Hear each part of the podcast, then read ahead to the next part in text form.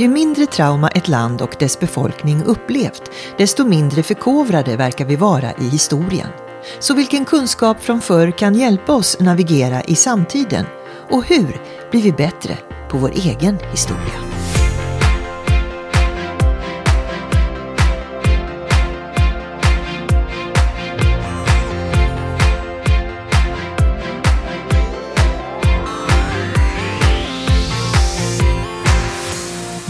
Harrison, jag är hemma hos dig i Åkarp. Det är fantastiskt.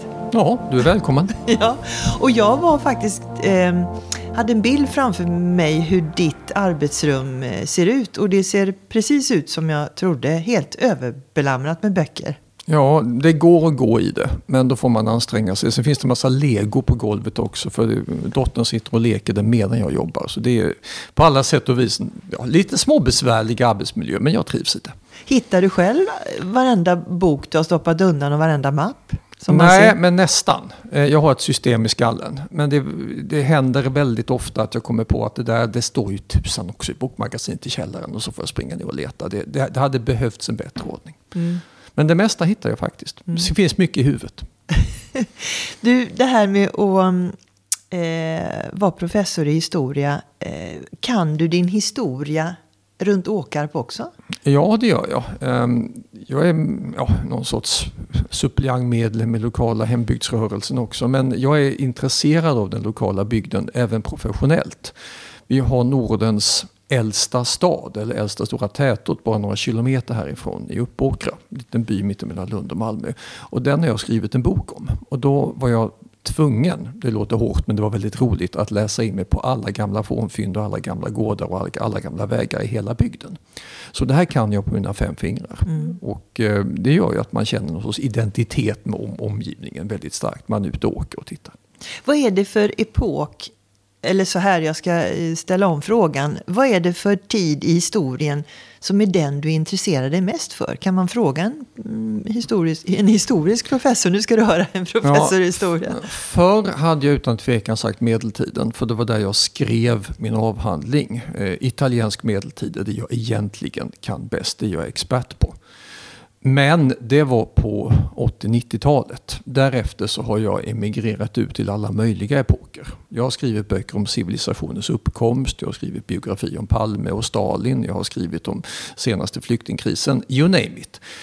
Men mitt eget hjärta brinner mest för medeltiden just för att det ligger så långt tillbaka men är forskningsbart att det ger en distans. Då är människor mycket olika oss men vi kan fortfarande veta mycket om dem och därför hamnar jag ofta där med att få välja själv. Eh, jag sitter och skriver en stor bok om Hansan och köpmannakultur just nu och det är helt annorlunda i förhållande till oss men det vimlar av källor. Men detta sagt så är jag inte främmande för någon historisk epok eller historiskt ämne. Och där har jag, jag har skrivit över hundra böcker och de handlar om allt mellan himmel och jord i förfluten tid. Både fack och skönlitteratur. I din bransch och även eh, bland mina kollegor så säger man ju ofta att historien upprepar sig. Eh, och det kan ju ibland kopplas till både konflikter och ibland pandemier och, och så vidare. Men vad kommer människor att skriva om oss om hundra år, givet att vi lever ju med internet som påverkar skeenden på olika sätt. Mm.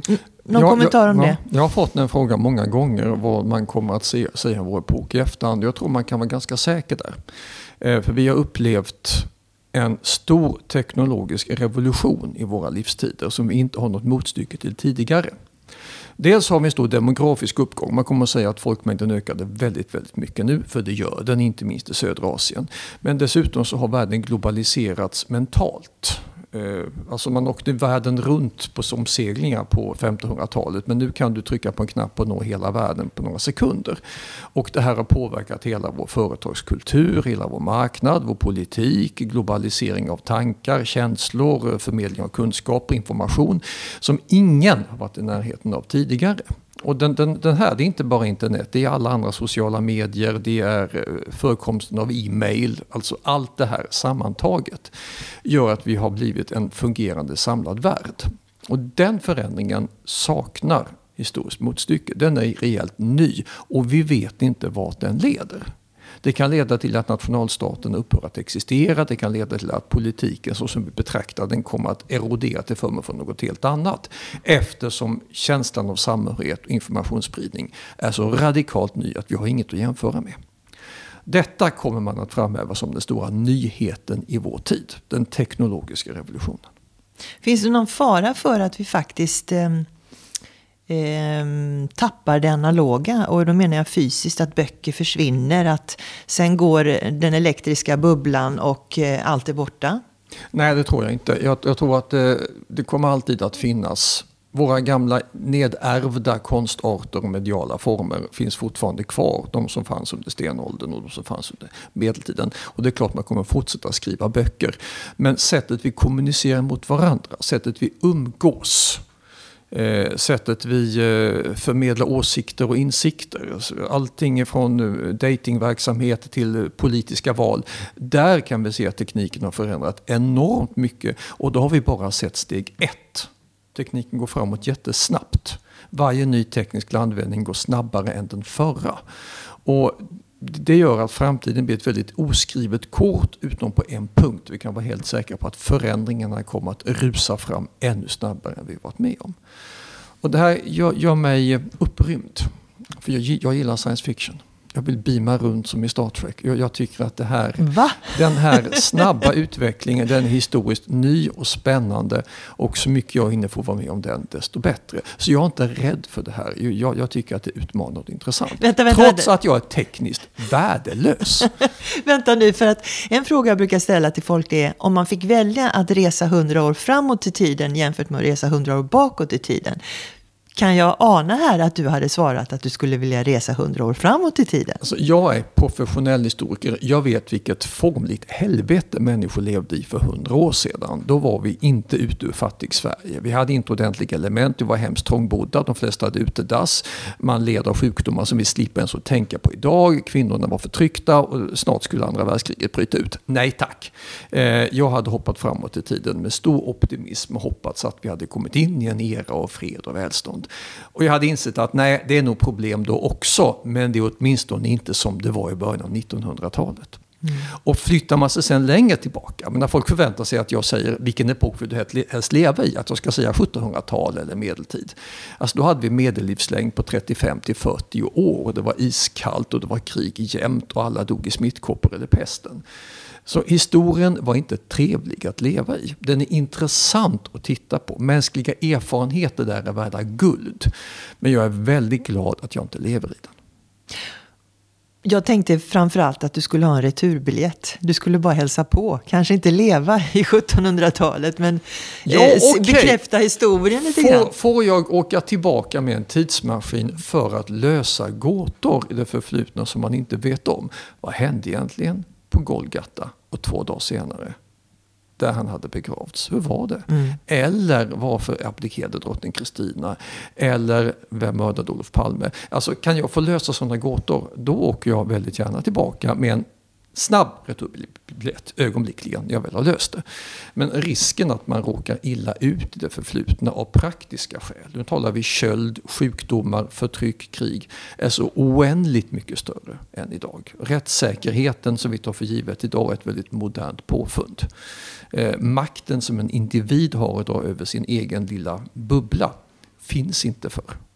Och eh, jag vill gärna ha kvar den makten. Mm. Så jag stannar här, tack. Mm. Dina studenter tycker naturligtvis jättemycket om historia, men är vi ehm, för ointresserade av historien för vårt eget bästa, tycker du? Ja, generellt sett är svenskar i synnerhet och ja, människor i allmänhet mycket ointresserade av det förflutna. Eller rättare sagt inte medvetna om det förflutnas betydelse. Och Sverige är då eh, extremt, här är vi mindre intresserade än de allra flesta och mindre medvetna om betydelsen. Och man kan säga så här att ju mindre trauman man har haft i sitt nära förflutna desto mer ointresserad är man. Eh, efter andra världskriget, eller för USAs del efter Vietnam, då kommer man inte runt det förflutna. En tysk måste konfrontera Hitler, en italienare måste konfrontera Mussolini. Man minns Vietnamkriget i USA och då, då har man ett, en naturlig relation med det som har hänt och gör upp med det, tar erfarenheter av det och har en dialog med det kontinuerligt. Sverige har inte haft krig sedan 1814 när vi besegrade Norge på några veckor. De hade knappt en armé, våra killar var veteraner. Sen har vi haft fred. Vi har inte haft något trauma, en massa döda människor som man måste minnas och komma ihåg. Eh, Alltså har vi kunnat lägga historien till handlingarna och under 1900-talet vant oss vid att blicka framåt. Och den politiska kampen har då gått ut om att vem ska erövra framtiden åt oss istället? Och hur ska den se ut? Och i takt med det så har historia fasats ut. I skolan, i läromedel och i det allmänna medvetandet. Och därmed har man också tackat nej till alla de här mänskliga erfarenheterna som finns i historien. Och det är allting ifrån hur människor ska agera för att bli bättre människor som individer till hur gör man för att hantera en klimatkatastrof eller ett uppseglande krig eller en pandemi. Där historien har erfarenhet att lära oss. Men det tackar vi nej till utan att vi ens begriper det. Vad kommer detta att leda till? Ja, det leder till att vi gör om fel hela tiden. När folk säger att historien upprepas jämt då är det för det mesta för att man, man ser att människor gör om samma misstag. Låt mig ta pandemier som ett exempel för det har jag fått prata om mycket de senaste åren förstås. Jag har studerat pandemier. Jag har skrivit en stor tjock bok om digerdöden mitten av 1300-talet. Jag har studerat spanska sjukan, skrivit om smittkoppor. Och det är väldigt, väldigt mycket samma dumheter som går igen.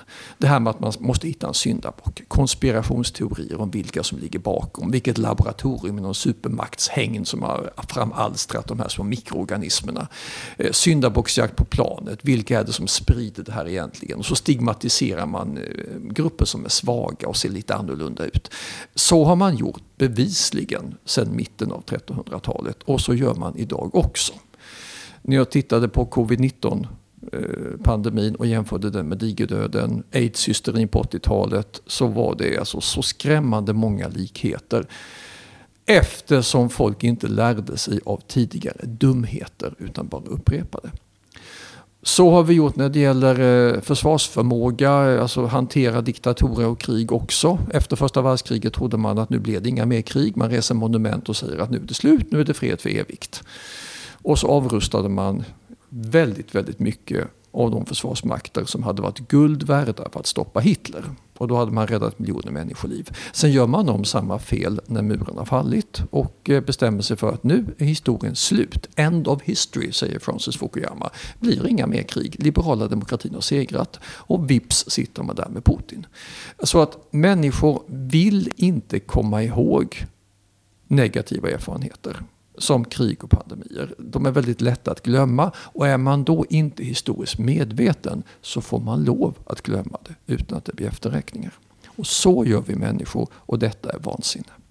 Låt oss stanna vid den här historiska medvetenheten där du sa att om man har upplevt trauma, trauma krig i, i sin familjs eh, närhet och att minnet fortfarande finns kvar så är man benägen att kanske göra färre misstag.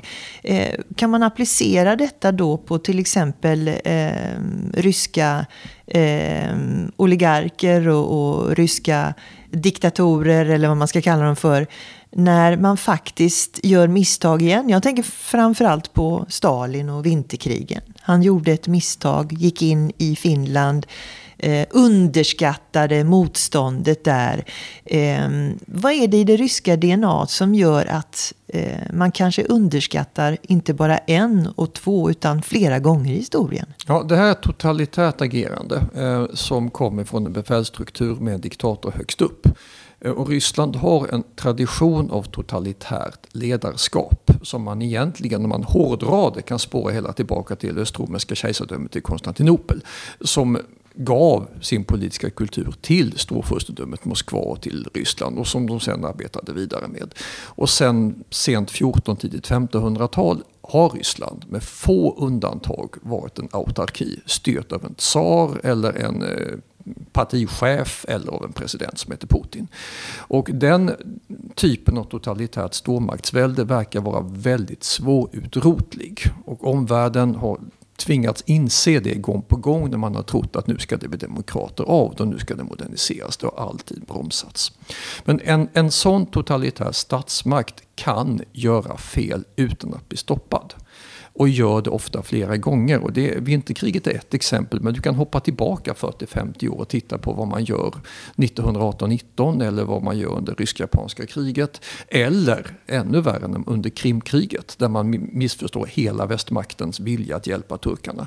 Eh, så det här är alltså en lång svit av misstag som totalitära makter gör där man tror att den egna militärmakten kommer att vara bättre och så spelar man med de egna soldaternas liv. I en demokrati är det här mycket svårare för folk vill inte att ens soldater, ens barn ska gå in och bli kanonmat. Där, där finns någon sorts inbyggt motstånd mot att man driver in nationen i väpnade konflikter. Det krävs väldigt mycket för att en demokrati ska öppna krig av sig självt. Det har hänt men det är ovanligt. Det normala att demokratier öppnar krig när de blir attackerade. Men det finns inte i en autokratisk situation som Ryssland. Och då spelar det ingen större roll om någon säger ja men tänk på vinterkriget, tänk på Krimkriget. Eh, då är det istället den totalitära logiken, eller vad vi skulle säga bristen på lo lo logik, dynamiken i beslutsfattandet som avgör. Vill diktatorn ha sitt krig så får han och då sluter man upp inom detta system. Och det här är givetvis sjukt men i Ryssland har vi sett det här ske gång på gång. Så pass ofta att det här borde vi kunna räkna ut att det finns en akut risk för att det kommer att hända. I Ukrainas fall är det dessutom så sjukt att de gav ju upp sina kärnvapen mot att ryssarna lovade, det här på 90-talet, så det är inte länge sedan, att för all framtid respektera Ukrainas territoriella integritet. Det vill säga vi lovar att aldrig göra något bus med era gränser och sen går man in ett par gånger och tar Krim och fortsätter. Eh, så alltså det här, här har vi haft varningssignaler upprepade gånger och vi har valt att blunda eftersom det är mer bekvämt. Vi människor vill att vårt förflutna och vårt nuvarande ska vara bekvämt. Det här är något som jag finner upprepade gånger oavsett om det är pandemier eller krig. Den här bekvämlighetstanken så att vi ska slippa bry oss så mycket, slippa ta ansvar. Och det finns värre exempel. Eh, det jag har forskat om allra mest, eh, sett till antalet böcker, det är slaveri som idag är det mest bortglömda av alla världsproblemen. Du hade under tusentals år ett stort slaverisystem i hela världen som framförallt drabbade kvinnor, hushållsnära tjänster. Sen kommer 1500-1600-tal, man får mer vapen, mer pengar, mer övervakningsresurser. Då blir det mest manligt slaveri på arbetsplatser. Sista 150 åren har vi haft barnslaveri. Och det är något säkert tiotals miljoner ungar över hela världen. Detta diskuteras aldrig.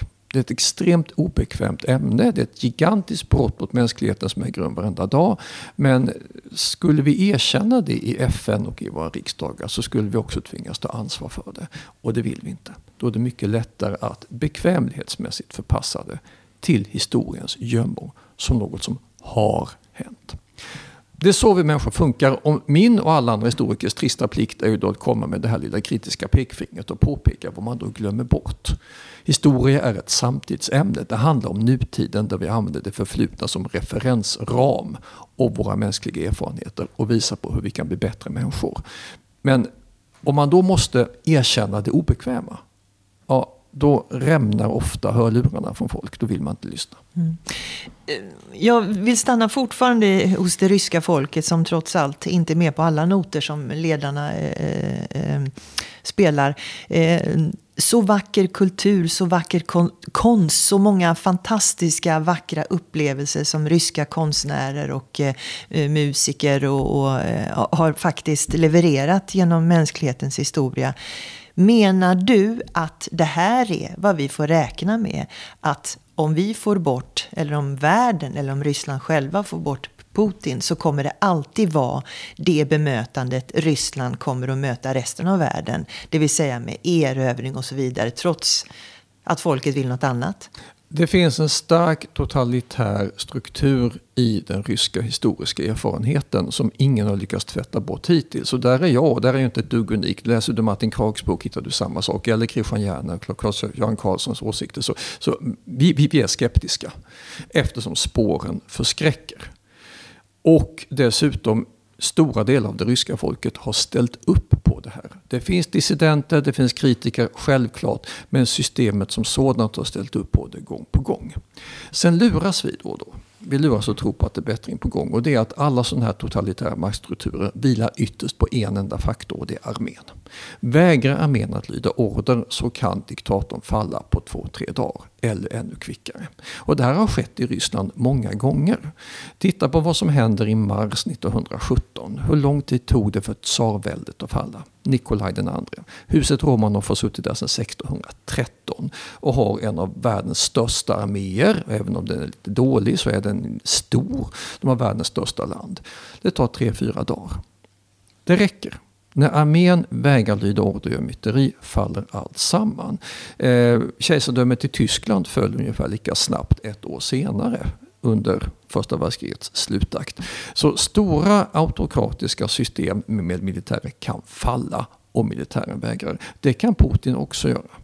Eh, Sovjetunionen föll ganska hastigt när det väl satte igång. Och då luras vi att tro att nu kommer det att bli bättre. Och ofta slutar vi att bry oss i det läget och hoppas bara på att växtverken ska gå över och sen är de precis som alla vi andra. Man kan säga samma sak med Kina. Det har också gått igenom sådana här liknande katastrofer. Man har hoppats på, på bättre. Men i de här geopolitiska totalitära ramarna är det väldigt svårt att bryta ut systemet och växla ut det till en annan riktning. Det har inte lyckats hittills en enda gång för ryskt vidkommande. Och alla optimistiska spådomar har visat sig vara överoptimistiska och felaktiga.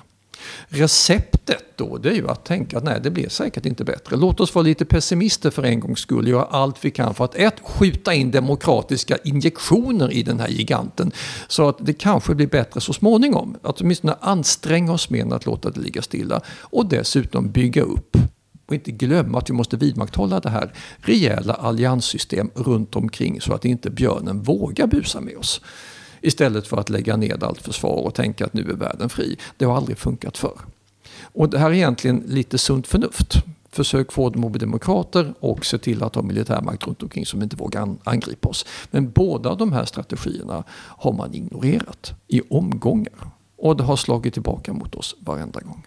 Och vem kan man lita på här uppe i Norden? Är det NATO-ansökan som är svaret på våra Främsta så? Så, Sverige menar jag här har varit, nu sitter jag och skryter som svensk, men Sverige har haft en väldigt smart och effektiv utrikespolitik som grundläggs av Jean-Baptiste Bernadotte, Karl XIV Johan, när han kom hit på 1810-talet. Och är förmodligen den mest meriterade kung vi haft någonsin, för han blev vald till jobbet efter ett 40-årigt liv där han har tillskansat sig erfarenheter. Och han inser att vi kommer inte ha en chans mot vem vi än krigar mot såvida det inte är mot Danmark och Norge. Och det har vi precis gjort, det kriget är slut. Eh, men Storbritanniens flotta kommer vi aldrig kunna tävla med och ryssarna kan invadera igen. Så nu håller vi oss lugna och så har vi en opportunistisk och lite feg realistisk utrikespolitik där vi undviker att råka i bråk med någon av de stora grabbarna. Och sen ändrar vi vår neutralitet eller vår alliansvillighet efter omständigheterna. Och den politiken har vi kört på sen dess och det gör vi fortfarande. Sverige har varit på väg in i allianser, vi har hoppat fram och tillbaka, vi har opportunistiskt bytt åsikt. Vi var inte neutrala under andra världskriget, vi hjälpte Finland jättemycket i vinterkriget. Och så har vi någon sorts hemligt NATO-samarbete, Truman och Erlander på 50-talet med signalspaning. Och så ändrar vi oss lite igen ett opportunt. Och det här kan man säga är omoraliskt och fegt. När det gäller andra världskriget så var det mycket fegt. Men det funkade. Det har alltid funkat. Vi har haft fred längre än något annat land. Och det är den vägledande idén som vägleder dagens politiker också. Och just nu är det smartast att hoppa in i NATO. Det kanske inte är lika smart om 15-30 år, men just nu är det det. Och så vänder man den svenska politiken för att det ska bli så gynnsamt som möjligt för nationen i rådande läge. Hopp mellan olika strategier för att få det så säkert som möjligt. Du säger att det inte är så smart att göra det om 15-30 år. Ja, det vet vi inte, men alltså det, det, den, den svenska utrikespolitiska strategin de senaste 220 åren ungefär har, nej, de sista, sen 1810-talet har strävat efter an, flexibel anpassningsbar neutralitet för att undvika att man råkar in i väpnade konflikter. Och det innebär att vi har ändrat oss gång på gång. Det har inte varit en konsekvent linje. Linjen har varit per definition icke-konsekvent för att det ska vara så säkert som möjligt. Och det är den linjen man spelar på nu också. I framtiden, om det skulle visa sig att det är inte förenat med den här smarta, fega opportunismen att vara medlemmar i NATO skulle inte förvåna mig ett dugg om man funderar på att hoppa av. Mm. Det är så Sverige har gjort. Och det här har alltså lyckats. Man får ha hur många fula ord om det som helst men det har säkert räddat miljoner svenska liv. Och det är alla politiska partier medvetna om. Historiskt så har vi ju värmt oss med att eh, elda ved, eh, kanske göra åkarbrasa och eh, jagat vår egen mat. Mm. Ehm, nu är ju energin i fokus. och den kommer ju påverka våra historieböcker radikalt naturligtvis. När mm. vi pratar om hur, hur, vad folk säger om oss om hundra år. Eh, var hamnar vi i det, i det här? Vad var det vi kämpade om för hundra år sedan som kan eh, liknas vid eh, energin?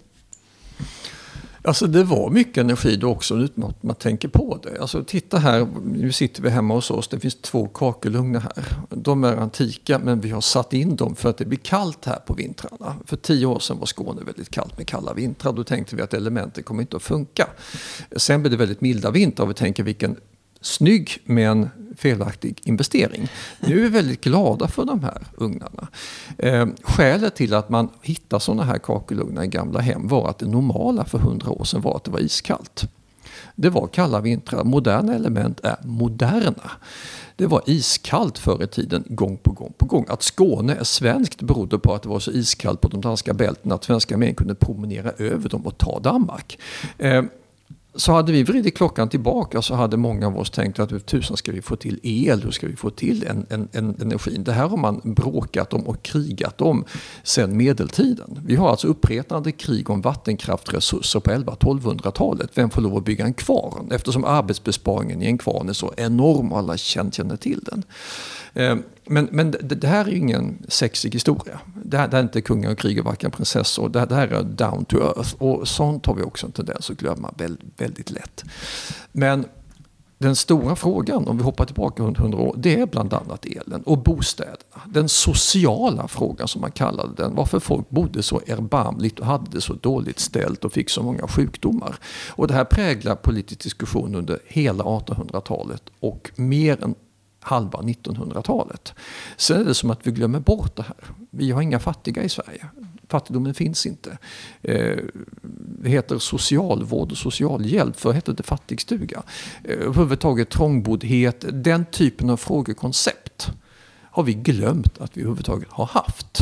Liksom vi har glömt bort att kvinnor var förtryckta och att barn knappt någon skolutbildning och, och så vidare. Alltså det här gamla dumma historiska samhället har vi förträngt. Så när vi nu får tankar att vi kan få en energikris, vad ska vi göra då? Ja, för hundra år sedan hade man skrattat åt oss och sagt att det här har vi ju jämt. Och här kan vi med mycket enkla medel titta tillbaka på det förflutna och inse att det här var dagligt liv förr och man löste det eller så frös man ihjäl. Låt oss försöka lösa det istället. Till exempel stoppa in en kakelugn och ordna fram lite ved. Mm. Så, så, så det, här, det här är någon sorts historisk retur där vi har millennier av väldokumenterade erfarenheter att vila oss mot hur vi ska hantera. Men hur ska vi förhålla oss då? När du säger att vi har massor av referenser vi kan titta på. Mm. När man inte ändå eh, förkovrar sig i historien. Och så händer det massor med saker som man borde ha mer koll på. Hur ska man förhålla sig till detta? Vad har du för råd som professor i historia att säga till alla de som ja, lyssnar? Men det är just det här jag håller på med. Det är ju det som är mitt jobb. Jag säger ju lär er av mänskliga erfarenheter. Läs mer historia, lyssna på vad jag och mina kollegor säger och framförallt börja ställa frågor till våra erfarenheter och inte bara rakt ut i media. Nu har vi problem med hur ska vi göra, har det här hänt förr? Under pandemin så fick folk skräck och började leta syndabockar. Ja, Titta på aidshysterin på 80-talet. Då pekade man ut homosexuella och haitier och andra och pekade finger mot dem. Sen pekar man finger mot andra i covid-19. Så här gör folk och det är jätteknasigt och det leder fel. Eh, och så här gör vi människor så fort det kommer en kris. Ställ frågor till det förflutna istället. Om du inte kan historia, fine. Det är vi några experter som är bra på. Men vänd det till oss eller ställ frågor till källmaterial. Kolla in vilka erfarenheter mänskligheten har. Ja, då ser vi en hel del som vi faktiskt har nytta av. Konkret nytta av. Det kan vara allt från hur man organiserar administration och flyktingmottagande till hur man löser en energikris. Flyktingmottagandet är ett ännu värre exempel. Jag menar, när vi hade 2015, eh, när det kommer in massor av flyktingar, då var det som om det hade hänt för första gången. Eh, alltså jag och många andra minns när det kom bosnier. Nu snackar vi hundratusentals flyktingar från forna Jugoslavien. Det blev en lyckad integration och sen så småningom blev det fred i regionen också. Det är en mänsklig erfarenhet från vår egen livstid. Hur ofta drog man upp det i debatten? Inte alls. Det är som att inte ens 20 år historisk erfarenhet tillbaka i tiden räcker för att sparka igång vårt intresse för att ta reda på våra erfarenheter. Vi abdikerar från kunskaper som finns bakom oss eftersom de var så smärtsamma då att vi bara vill glömma dem. Vilken tydligaste erfarenheten i närtid eh, tycker du vi har eh, glömt bort mest? Ja, det är den här eh, pandemierna och flyktingmottagandet. Mm. Eh, och vad, vad, borde vi ha lärt oss av detta? Ja, när, när det gäller eh, invandringsvågor. Sverige har bytt attityd till migration massor av gånger med våldsamma strömkantringar de senaste hundra åren. Vi var väldigt, väldigt accepterande vid sekelskiftet. Det kommer in tusentals judiska flyktingar från Ryssland. De välkomnas med öppna armar. Eh, det kommer in allt ifrån italienska stuckatörer till eh, schweiziska bagerier. Alltså det, Sverige var ett väldigt mottagande land. Problemet var att många svenskar inte ville bo här utan emigrerade till Amerika. Eh, men alltså det var, det var öppet. Sen vände vi. 20-talet Ridån går ner, ingen är välkommen. Sverige är ett av de mest restriktiva invandrarländerna som finns. Sen vänder det igen och vi blir ett av de mest välkomnande länderna för alla möjliga flyktingar och arbetskraftssökande människor. Alltså det, och sen vänder det på nytt på 90-talet och på, på så sätt har vi haft en zigzag-utveckling som har alstrat massor av erfarenheter i hur man ska göra, hur man helst inte ska göra, vad som kan leda till mänskliga tragedier, hur man inte ska sätta upp en integrationspolitik för då är det bara slumområden och kriminalitet och hur man egentligen ska göra för att det ska bli bättre. Vi har de här erfarenheterna i realtid nära oss. Men man väljer inte att använda sig av dem när man ska blicka framåt. Eh, oavsett vilken typ av migration det är så tackar man nej till de historiska erfarenheterna. Och, då, då, det här är övertydligt. Jag, är, jag har skrivit böcker om det här. Jag har talat om det här inför riksdagen. Jag har verkligen ansträngt mig. Men mänskliga viljan att inte ta i besvärliga fakta, att man måste grotta ner sig i jobbiga erfarenheter inte ens egna närtiden, den är väldigt stor. När det gäller pandemin är det mest ännu tydligare. Så, så fort det blir en ny stor pandemi då hamnar jag och Björn Olsen i en tv-studio. Och så tittar vi på vad de säger, är det dags nu igen? Undrar om folk lyssnar. Och det var fågelinfluensa, det var covid-19 och så handlade det om spanska sjukan. Men hur mycket väljer myndigheter och sjukvårdande myndigheter och vanligt folk att ta till sig av erfarenheter från de senaste hundra åren? Det är inte mycket. Spanska sjukan dödade fler människor än första världskriget. Vi snackar 20, 30, 40, 50 miljoner människor minst. De flesta har inte hört talas om den. Mm. Eftersom den är besvärlig att minnas och då glömmer man även hur den påverkade samhället. Mm.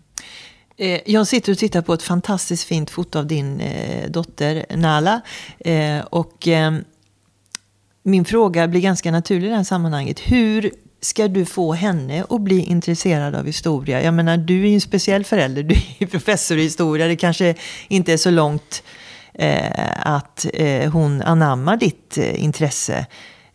alla föräldrar kanske inte har samma ja, chans att få igång ungarnas historieintresse. Har du några tips att ge? Och, Alltså, eh, man, påverkar det din? Man kan inte inympa och tvinga på kunskap och intressen i barn. Det vet alla föräldrar. Men man kan definitivt försöka subversivt påverka dem. Eh, och när det gäller historia och barn så är det förhållandevis enkelt. Till exempel så finns det gott om tv-serier, det finns gott om filmer, det finns gott om seriealbum, det finns gott om barnböcker där historia är kul. Eh, och det här säger jag till alla som undrar hur får man unga intresserade av att läsa om det förflutna. Jag ger det förflutna en chans och så lite fiktionalisering som möjligt för verkligheten är mycket mer färgglad och spännande. Stoppa in riktiga historier så blir folk intresserade för det går inte att undandra sig den mänskliga faktorn. Verklig historia bygger på mänsklig dramatik påfallande ofta. Låt den komma till sin rätt. Eh, min fru Säger var... du att kulturen ska utnyttja detta mycket mer? Ja, mycket, mycket mer. Jag, jag, jag menar, ta... The Tudors, engelskt 1500-tal. Det finns så många tv-seriefilmer som helst. Väldigt mycket där bygger på fejk och hittepå för det ska bli lite mer färg, färgstarkt. Titta på 1500-talets riktiga historia. Det räcker med att du kollar på vad de håller på med på riktigt. Det är ofta mycket värre, blodigare, spännande, verkligt med erfarenheter att ta till av. Min fru har skrivit en jättebra biografi om Erik den 14 där han mördades av sin egen bror med arsenik som han blandar in i hans vin antagligen. Med en lång förhistoria av förljugenhet om, om eh, tyranni och ondska. Och fruktansvärda konsekvenser för familjen.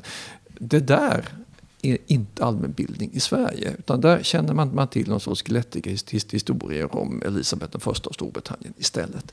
Alltså vi, vi väljer bort, utan att vi tänker på det, väldigt mycket av den rent mänskligt gripande historien.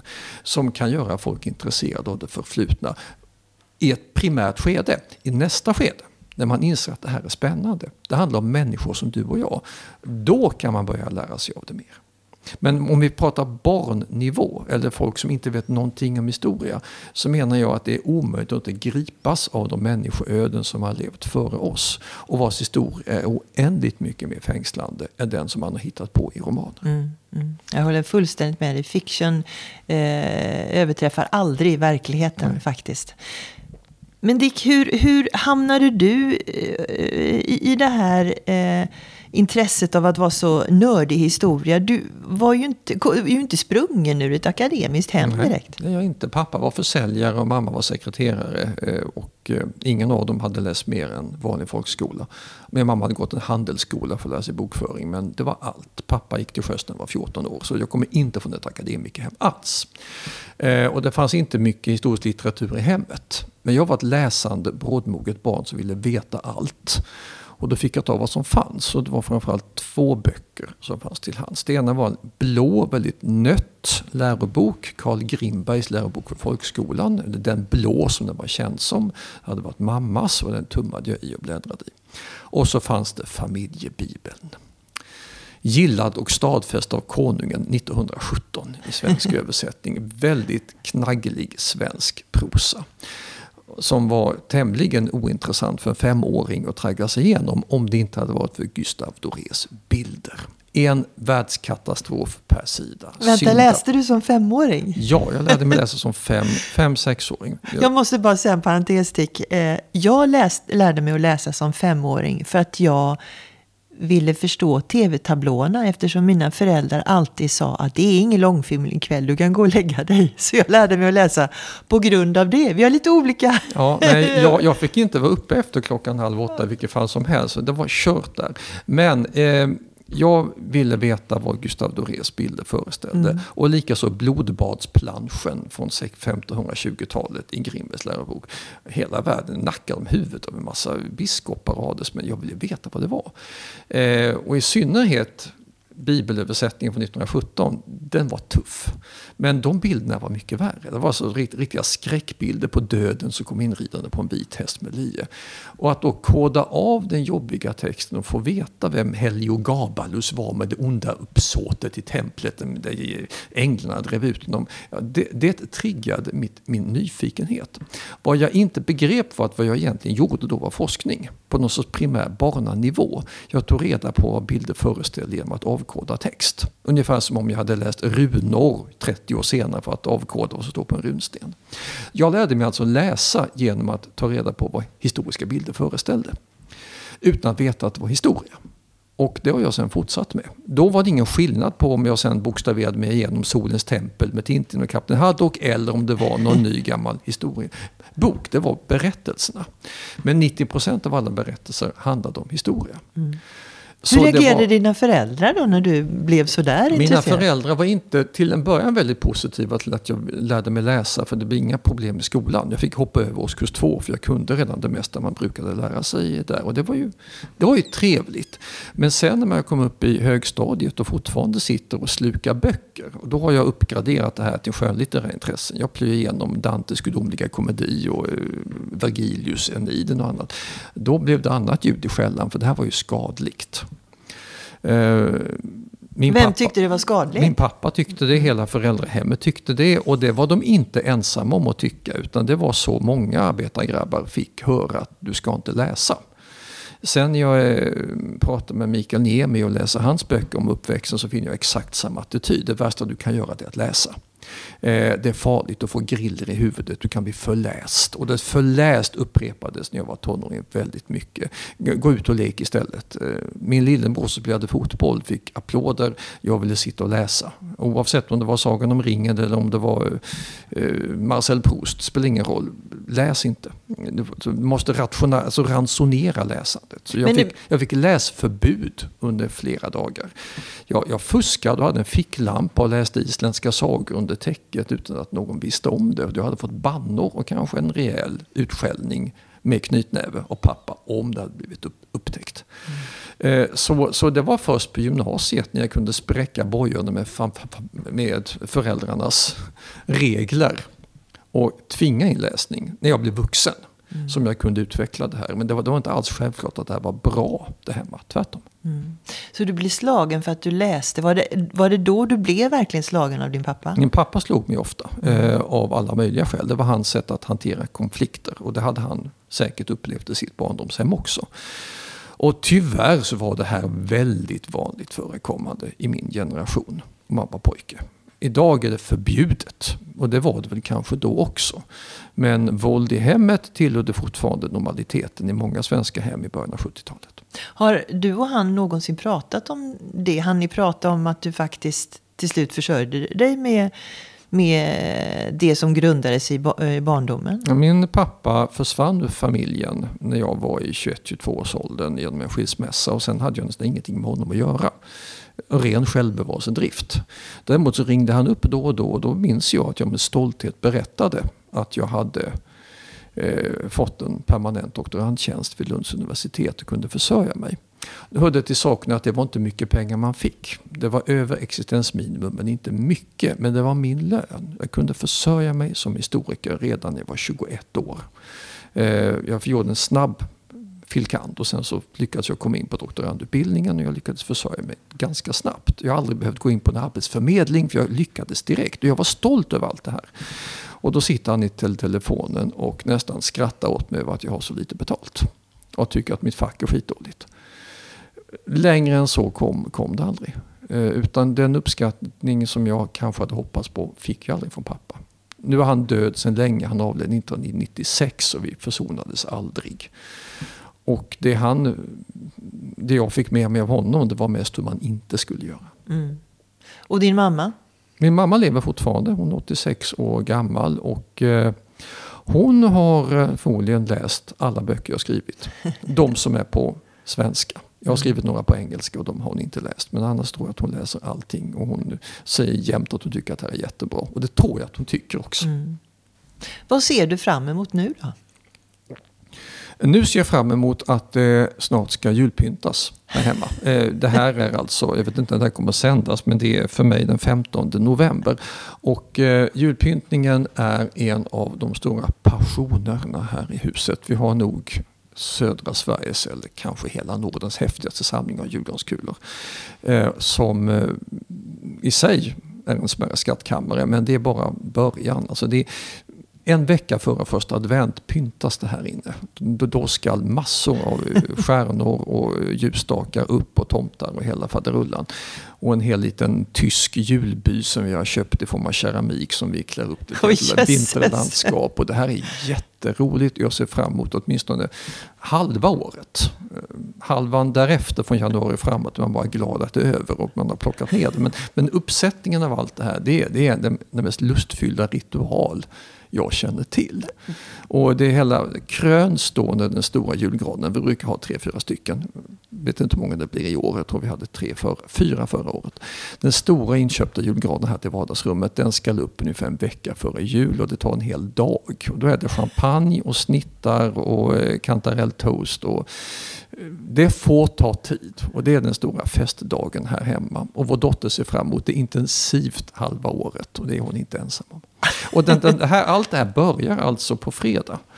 Eh, och det är onsdag nu. Så jag sitter och tänker här om, om två dagar, om två dagar, om två dagar. Du drömmer om julkulor. Jag gå ner i källaren och plocka upp julgransstjärnorna och sen kommer kulorna och sen kommer bonaden och sen kommer tomten och allt det andra.